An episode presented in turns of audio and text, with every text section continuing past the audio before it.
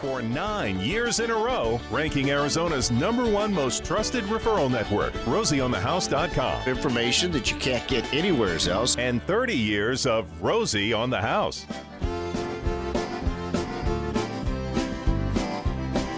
Oh, yeah. Right here this morning, operating without Romy, who's actually up in Payson today with the kids at the Queen Creek Junior Rodeo Association. Yeah, baby. Riding Nibbles and Fat Albert and Baby Bop and having a heck of a good time with the kids. Final rodeo of the season. Going to run up there tomorrow and watch the final performance tomorrow. I'm excited about that. But right now, we're here for the next hour to take your calls and questions about your house, home, cabin, or cabin. House, home, cabin. What is it? or Castle. or castle, ca- cab- Castle or cabin. house, home. Hey, House- I invented the term. I, Okay, say it however you want to, right? It happens. yeah, yeah. You well- could you could join us by dialing one triple eight seven six seven forty three forty. I want to talk about garages for a little while, but before I do, I want to talk kitchens. I have a correction of my own. oh, I um, like those better than correcting me. All right. So Omni Pool Builders is In on- Tucson. In Tucson, their open house is Saturday the nineteenth. I had my dates wrong, so it, we're going to post it in the newsletter on Next the seventeenth. Seventeenth is Saturday. Thursday, and the newsletter will come out, but it's actually on the nineteenth on Saturday. So Okay. There, we got that straight now. sorry about that. Okay, so we try and become your best friend by a multiple of different tracks. One, this Saturday morning program, every single Saturday morning, a, a, a tradition that's lasted 30 years here in the great state of Arizona. We have our website, rosieonthehouse.com. We have our, we write for five newspapers throughout Arizona. They're in weekly uh, editions. And we also have our email newsletter that goes out every Thursday. And we've got our blogs that post every week. And our blog this week is why your old garage door may have to go. So I want to talk about garage doors, but before I do, we were on the topic of kitchens. And I'd like to go back to that for just a minute. And Chris, who had a call the last hour about some duct work in a kitchen remodel, he's in. Can we bring Chris back on there? And I'm going to ask him. I didn't. I should have got his permission to do this, but I'm gonna ask him some personal questions. Chris, have we got you Go back, ahead. buddy? Okay. When when I'm visiting, the the part of my job that I hate the most is telling people how much they're going to spend on their projects because it always is a very it's it's the most deflating moment in our entire relationship. But when I'm talking to people about kitchens, there are three ways I get to a kitchen budget, and I'm going to describe them to you. And then I just want you to tell me if I used those three ways at your remodel, would they have may, met your budget? When you're talking about a kitchen remodel, the sales price, I'm looking at the last 12 that we've done at my company the lowest price per square foot that we have is a actually a kitchen we're doing right now. We're doing a, a kitchen remodel. It's 170 square feet. It's $230 a square foot. That's really low. That's a great price. I have one kitchen here we did $583 a square foot. But generally speaking, what we tell people is if you take the footprint of your kitchen, you need to figure between 350 and $400 a square foot. That's all new cabinets, all new countertops, all new appliances, all new floor covering, and it almost always involves a new lighting plan and like Chris discovered when he wanted to remove the soffit, we had they're having to move some ductwork. That's one way you can get to the price. The other way you get to the price is take a look at how much you're going to spend just on the cabinets. And then you need to multiply that times anywhere between three and a half to five. So if you're going to spend ten thousand on your cabinets, your kitchen remodel is going to be anywhere between thirty-five thousand and fifty thousand.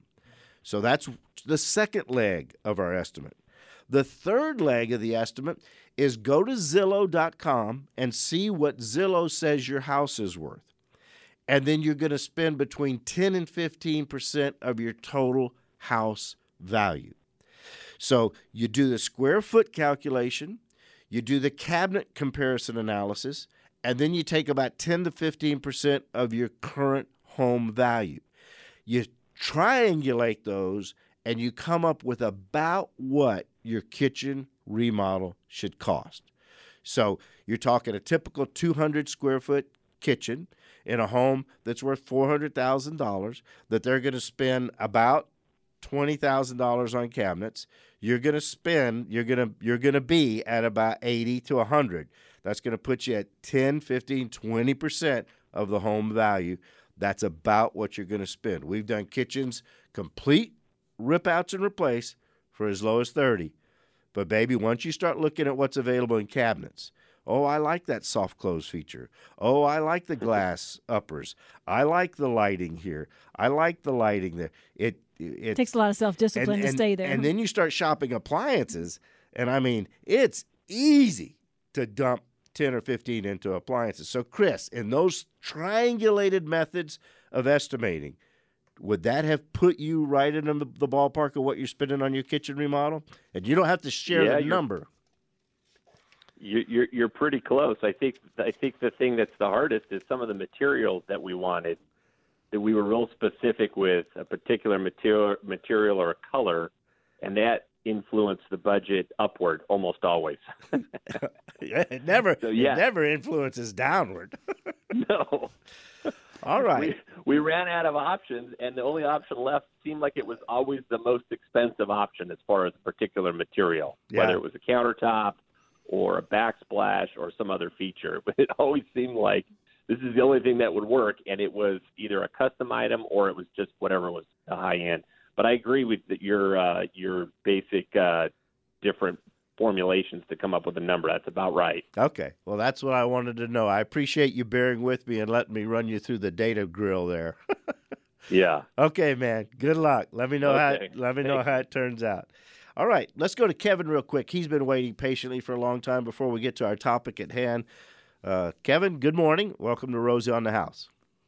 Hey, Rosie on the house. Hey, Rosie, and uh, I appreciate you on uh, operating as a family unit, and you guys are very entertaining. Long time listener on Saturday morning. It just makes my morning. So, where, um, where? I hope you have a little, hope you have a little patience in my articulating my issue. Yeah, where are you um, calling from, Kev?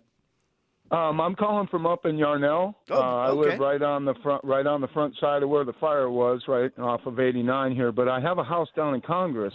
Okay. And uh, what I've been doing is I've been structurally uh, leveling some uh, park models up here that I'm trying to remodel. And I bought a tax lien house down in Congress. Okay. And from what I understand, the house was moved from the Bagdad mine. Okay. To this spot, and it was put on pylons with four by four uh, posts under it. I wonder if you ever had anything uh, related with uh, you know a house that's been moved to a to a site. Uh, yeah, we've we've moved a couple. We actually actually moved a whole church up in the White Mountains. That was quite an adventure. Uh, yeah, and that's uh, that that's kind of fun. Um, that aspect of it because I've seen it done on some uh, mega shows or yeah. something like that. Yeah. Um, but what I did is I bought this as a tax lien, and it's a 900 square foot house sitting on a half an acre and uh, it sits fine. But the front corner, about the front 10 foot on the northwest uh, corner of the house, has settled somewhat, and you can tell from standing back and looking at it. And I'm a kind of a, uh, you know, I do things myself. I'm kind of carpentry background. Uh, my question is, is uh, it has to do with getting under there. I got two uh, uh, low profile 20 ton jacks, and I want to jack the foundation up to square up the foundation and uh, you know, before I start on the inside of the house, the okay. house been sitting empty for okay. a year. All right.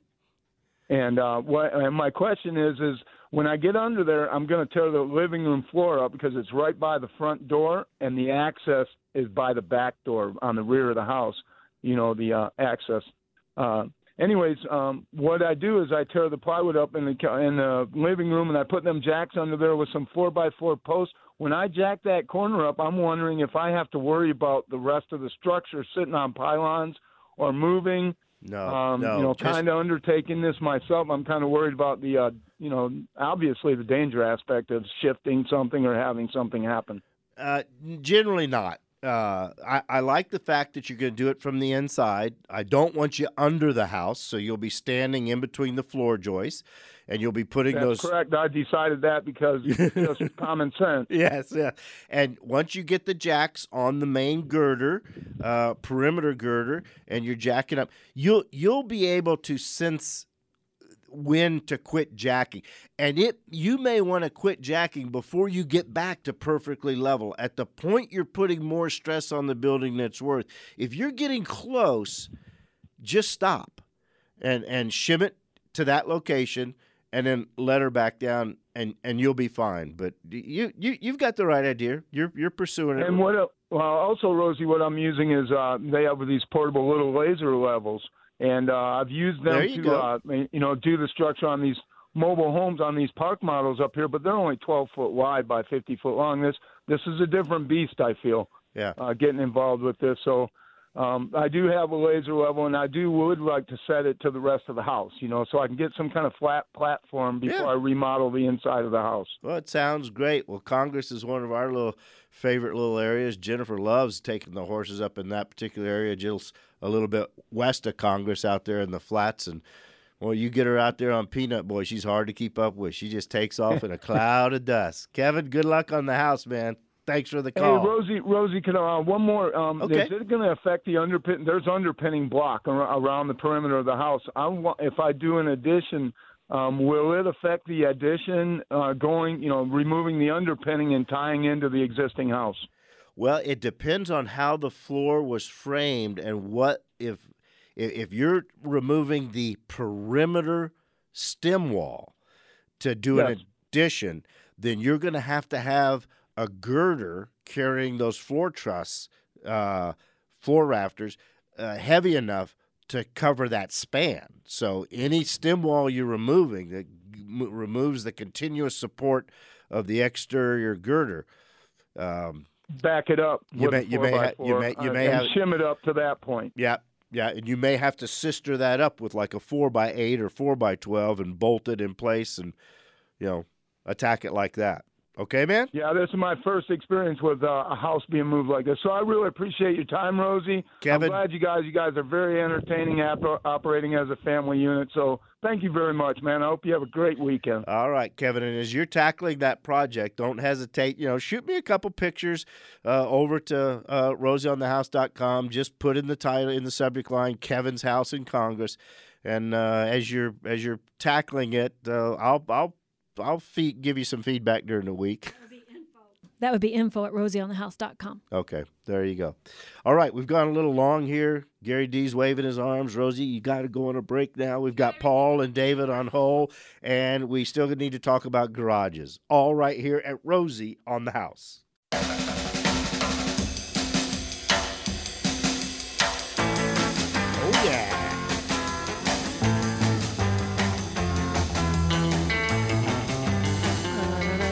A little bit of garage music. There you go, baby. I can check the tire pressure to this tune. Change the oil. Twist on the new oil filter. Oh, yeah, baby. That's a topic of today's garages, and we haven't even got to it yet. but we will. But we will. We've got Paul calling and David. Let's see if we can bring Paul in. Welcome him to the show and see what he's got on his mind today for Rosie on the house. Good morning, Paul. Hi, Rosie. Good morning. Uh, I have a way to lower the cost of housing.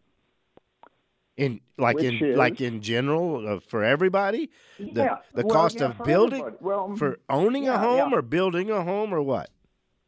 well, for long term. Uh, in other words, um, if you put solar panels on, Okay. most utility companies now will um, pay you something for your surplus energy. Yeah. Uh, Uh, yeah. there's actually, uh, and so you can get um, and money. So um, in the state of Maine is right now passing a law requiring utilities to pay solar home owners 33 cents a kilowatt hour. Okay. So your tip for dropping the long-term cost of home ownership is get the solar panels up and market the excess power back to the utility company. Right. Okay. an income, and there's a, a new type of solar panel now.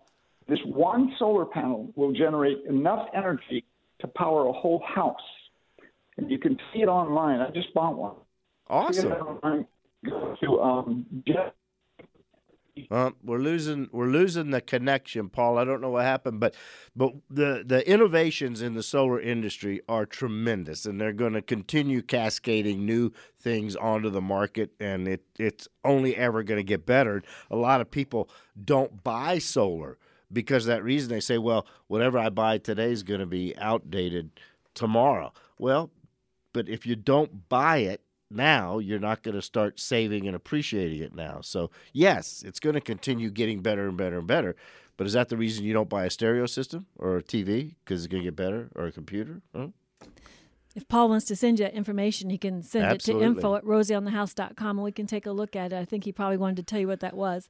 And also, you know, you guys can get rid of get hold of us lots of ways email um, phone Get call rid of us? get rid of us don't get rid of us uh, but on and by text this morning i've started getting text about how people are actually happy with the new supercooling with the new rates. They're actually having success with the supercooling. So uh, we'd love for you to send your result, the, your bill page to info at rosieonthehouse.com and put supercooling in the subject line so we can kind of track and be able to, you know, we promise, you know, a reaction one way or the other. So we can do that if you'll help us send us information. We would love to see your utility bills. It's important to us in collecting the data.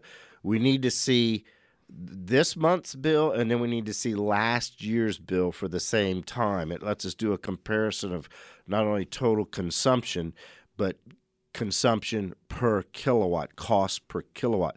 And early on, when APS announced the new rates, there was uh, uh, great fear on my part and anxiety about what that was going to do to everybody's bill.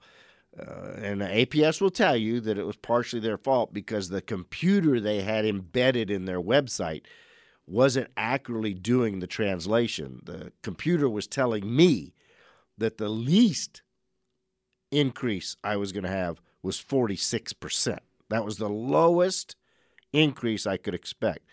But we're we're finding out that supercooling isn't dead. And if you can limit your demand, you've got to limit your demand. You're going to do okay. So if if you've got a, a hard time understanding it, all you have to do is get an energy management computer mounted to your house and let it limit your demand for you. Um, so if if you don't want to impact your lifestyle, uh, there's a good way to do it. We thought that 10 cent a kilowatt power was dead forever. But early indications are people that really watch how they consume. We can get back down under that 10, 10 cent a kilowatt. And that's hard to beat. That's really hard to beat. But you have to do it by supercooling, and you have to do it by limiting your demand. And you do that with an energy management computer, or you just have to walk around the house managing it yourself. All right, we'll get back. We've got David and Dawn on hold, and we still got to get to garages. Uh, yeah, I wanted to ask you about. Um, I used to live in Colorado, up in uh, Grand Junction. You know, Nice. it's pretty much open sky out there. We got a lot of orchards, but you know, I love Grand Junction. Sure. So, uh, you know, trellises were man, they were a useful part of uh, you know your work site. You could have a backyard shed that was made of as a trellis, something like that. You portable things. And I'm just thinking, you know, the economy could always stand a goose. And is that something that uh, maybe some local carpenters could also all of a sudden start a shop, you know, and start slamming out trellises? Well, there here we like our trellises in metal uh, because the sun here is so brutal uh, to anything wood. But uh, trellises are are a great feature that um work well. I'd cover them in vines and do whatever you want to do with them. Uh, we we do a lot of trellises on the west face of a home, just to, you know grapevines bloom in the summer, shade the house in the in the summer, and lose their leaves, and the sun comes through in the winter. So yeah, trellises are a great feature, David. Our metal trellises are so pretty that even though they don't have plants on them, they're still nice looking. We never have been able to get anything to grow on that face, they look nice. But we left the trellises. we there. did because they look good. hey, do you know what the topic is today? Garages. Oh, you haven't forgotten. Well, there's. I'm a, getting there right now. I have a text. Uh, a man has uh, a layout in his home where the master bedroom is over the garage. The garage is very hot, and so it makes the bedroom very hot. So he wants to know um, is insulating his metal garage door, would that help? No, No? no. What would help? Uh, re-insulating the floor between the garage, the garage and his bedroom. Uh, insulated doors are a great idea, but they aren't going to cool the garage to the point where he's going to notice anything better. Uh, there's actually a technique where you cut a hole in the sheetrock of the ceiling of the garage and you fill the floor cavity of the master bedroom with insulation. Uh, our company, Thermal Advantage, does that. Banker Insulation does that. Uh, it's a very popular floor plan, and it's extremely common that that one room over the garage never does get cool. Uh, I would tell him that's a text question. Yes, it is. So you could can you answer? I him? can. Okay. I would I would tell him to start with a whole house energy audit. Spend ninety nine dollars with RIAS or Green ID, and get a whole house energy audit. They'll thermal image the ceiling of the garage, verify what level of insulation is there, and address it there. The insulating the garage door may take a little heat out of the garage, but it won't impact the comfort level of the master bedroom at all. Now, while we're in the garage, to go to today's blog, and Dawn, I see you're calling from Tucson. I'm gonna get right to you here, darling, just in a minute. But I got I got to talk. I got to say something about the subject of the day sometime in this hour. Uh, what what I want to talk to y'all about is the garage doors have come a long way. We used to in all in building the custom homes and doing the remodels, a lot of people would want to make their doors unique. So we would take a standard insulated steel door and then we would uh, apply something to the face of it. And that was the only way we could make unique garage doors 30 years ago and 20 years ago. Well, anymore, the garage door manufacturers have become entirely creative, and there wasn't anything we were doing back then to make the custom doors that they aren't making today in a conventional door. And the problem, what we were doing, we would take mahogany or a teak and we would apply it to the face of a steel garage door that was insulated. Well, we were taking the weight of the garage door from about 300 pounds to about 1,000 pounds. So you're constantly blowing out springs. You're constantly wearing out your overhead garage door operator. And uh, now you can accomplish that look. For many of you, the garage door is the biggest architectural feature you see from the front of your house. And Becky in, in the office mentioned that a lot of people use that garage door as a front door. And that's that's really true. That's the one you come in and out of. You got your stuff. You pull the even if you don't pull your car in, you're going to go in through the garage. so. Yeah, yeah.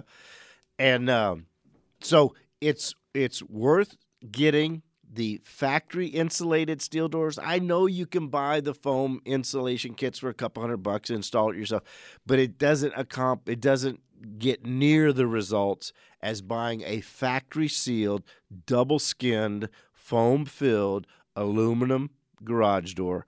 Uh, that's the best way to go. They've got them to where they really seal up nice. They can keep a lot of dirt and a lot of heat and a lot of drafts out.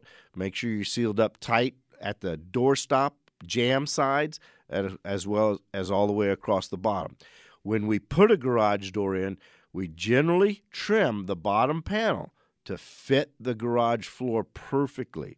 So sometimes, as a matter of fact, we had a call last week here on the show where somebody's garage door didn't seal up.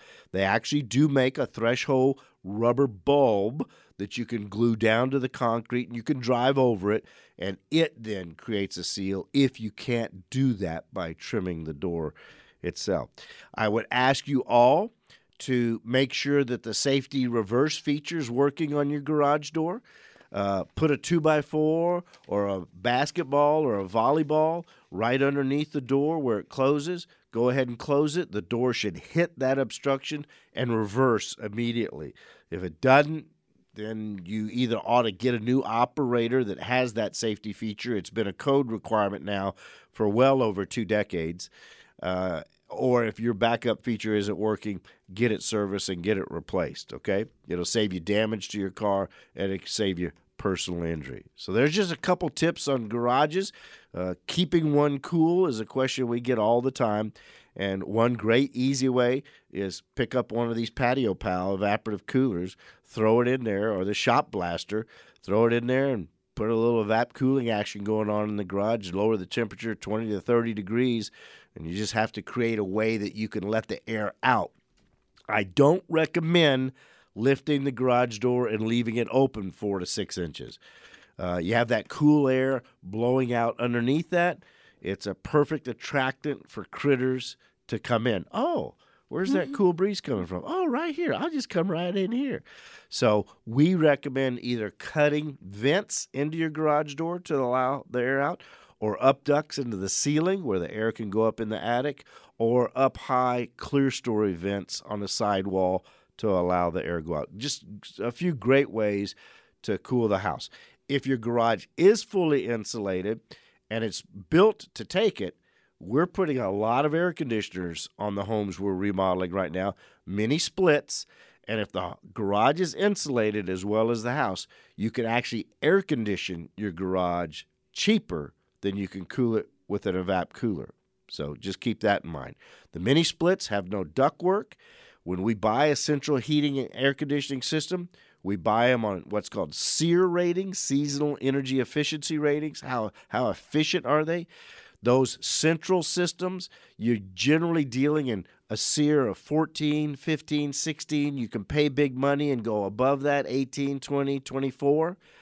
Well, a mini split with no ductwork operates in the mid 30s. It's about twice as efficient as your central system. That's one of the reasons it costs so little to air condition space with it. Now, it doesn't filter the air like your central air conditioning heating system. So, if you're using it inside, you have to do auxiliary auxiliary filtering to maintain the indoor air quality but they work perfect in a garage. All right. With that said, Dawn's been waiting very patiently, calling from Tucson. Let's see if we can get to Dawn and help her with her home improvement project here at Rosie on the House. Good morning, Dawn. Thanks for being so patient. Hey, no problem. Good morning. Good morning. Hey, first, first I want to thank you for all you do. We uh, ended up using Woods Plumbing recently and absolutely love them. Yeah, good folks, aren't they? Yeah. A Rosie Um, certified que- plumber down in Pima County. Absolutely. Um, yeah, we're one of those lucky people whose contractor left with their money, and so now we're very slowly remodeling our house. oh no. Oh yeah, we filed with the ROC, and we're waiting on our recovery fund and all that good stuff. It's just okay. Well, started that- in October, so it's a lot longer than we expected. Yeah, when you've got a, getting when you got a contractor cut out on you, we we do have the recourse of the registered contractors and recovery fund, which is very unique in Arizona. Not all states have that. So you're Yeah, not you're not total your money out. So that's going to be good for y'all, but it does take a little while to process. Yes, it does. Um, so we're getting to the point where we're almost ready to start ordering our kitchen cabinets. Hot dog. when you were talking to the previous guy, I was like, okay. Um, so we went up to Phoenix and drove around and hit a whole bunch of stores. I'm really curious about your opinion on the either the ready to assemble or those ones that are on those big national cable shows. I won't say their name because their expense is so much less than you know a, a, custom cabinet kind of thing. They are, Dawn. Um, before I bought, those are called knockdowns. Okay. Okay. Uh, KDs, and they come delivered to you flat in a box, and they're twist lock cams. You assemble them and use a screwdriver, lock the cams in place.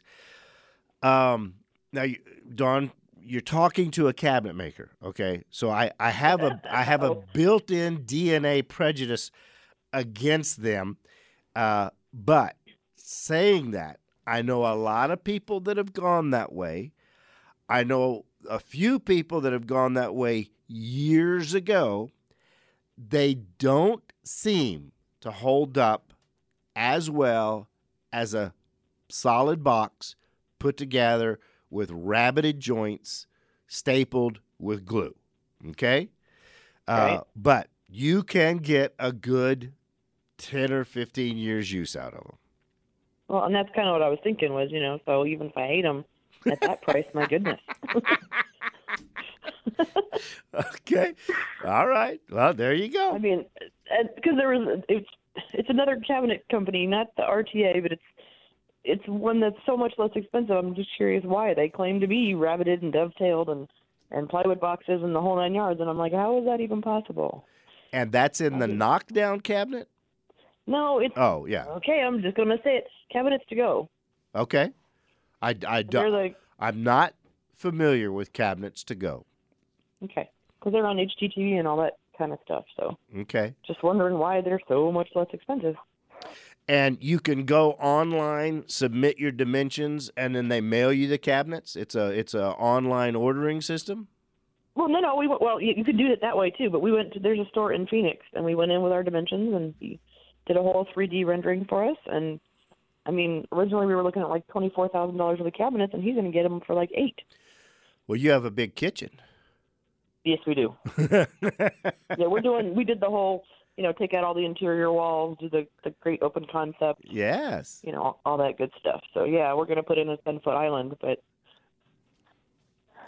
I, I I am not familiar with that particular cabinet manufacturer. all right. Well, no Okay. problem. All right, anyway, Miss love your show. I Oh. appreciate so much what you do. All right. Thanks a million. We appreciate the call. That was nice. All right. I want to go back here as we're kind of wrapping the show up here. I want to go back to the Tinder fire. Um, those of you that know someone, maybe maybe you lost a home in the fire, maybe you know someone that lost a home in the fire. We're putting together a team of Rosie on the House contractors that are going to go up there and see what we can do to help y'all out. It's a fairly remote part of the state. The contractors that are up there are going to be overrun really quick. There's going to be a lot of out of state contractors moving in the area, and we want to be up there and just kind of help protect you. So if we're going to be up there Friday, if y'all want to visit, just give us a ring at the office, and you can just call the radio number one triple eight seven six seven forty three forty eight, and that'll ring our office during the week.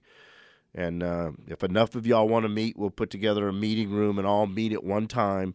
I just want to make sure y'all don't make a mistake in the heartbreaking anxiety you're currently experiencing. Okay? We'll be back at Rosie on the House right after this.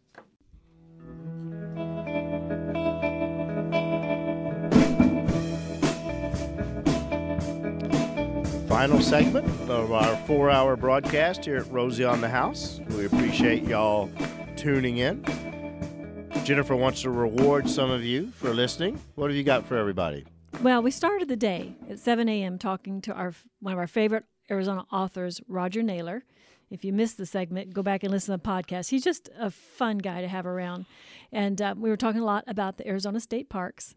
And I happen to have passes to the state parks that are good through the end of the year, uh, either per vehicle or I think it's one adult and one child. But I have sets of two, and I have 10 sets that we can hand out to the first 10 people who email us at info at rosieonthehouse.com. So that's And- info at rosieonthehouse.com.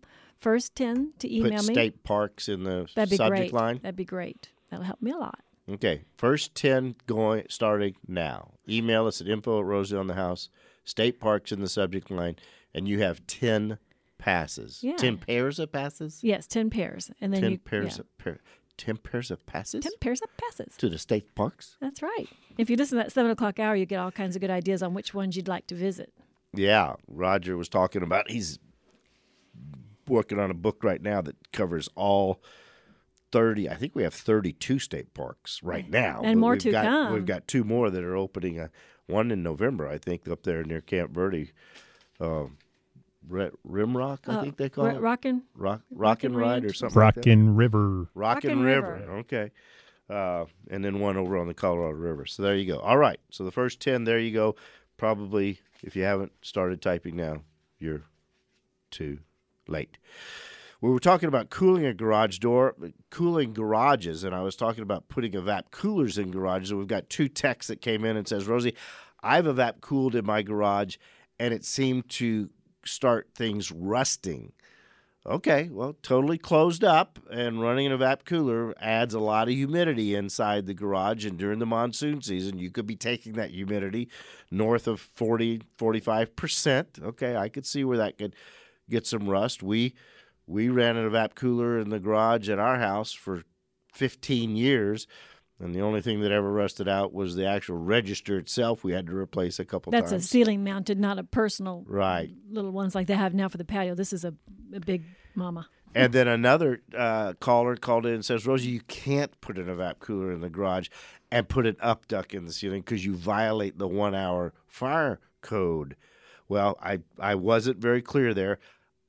They do make one hour rated upducts with thermocouplers that should a fire start, they spring load and close. We have those on our house.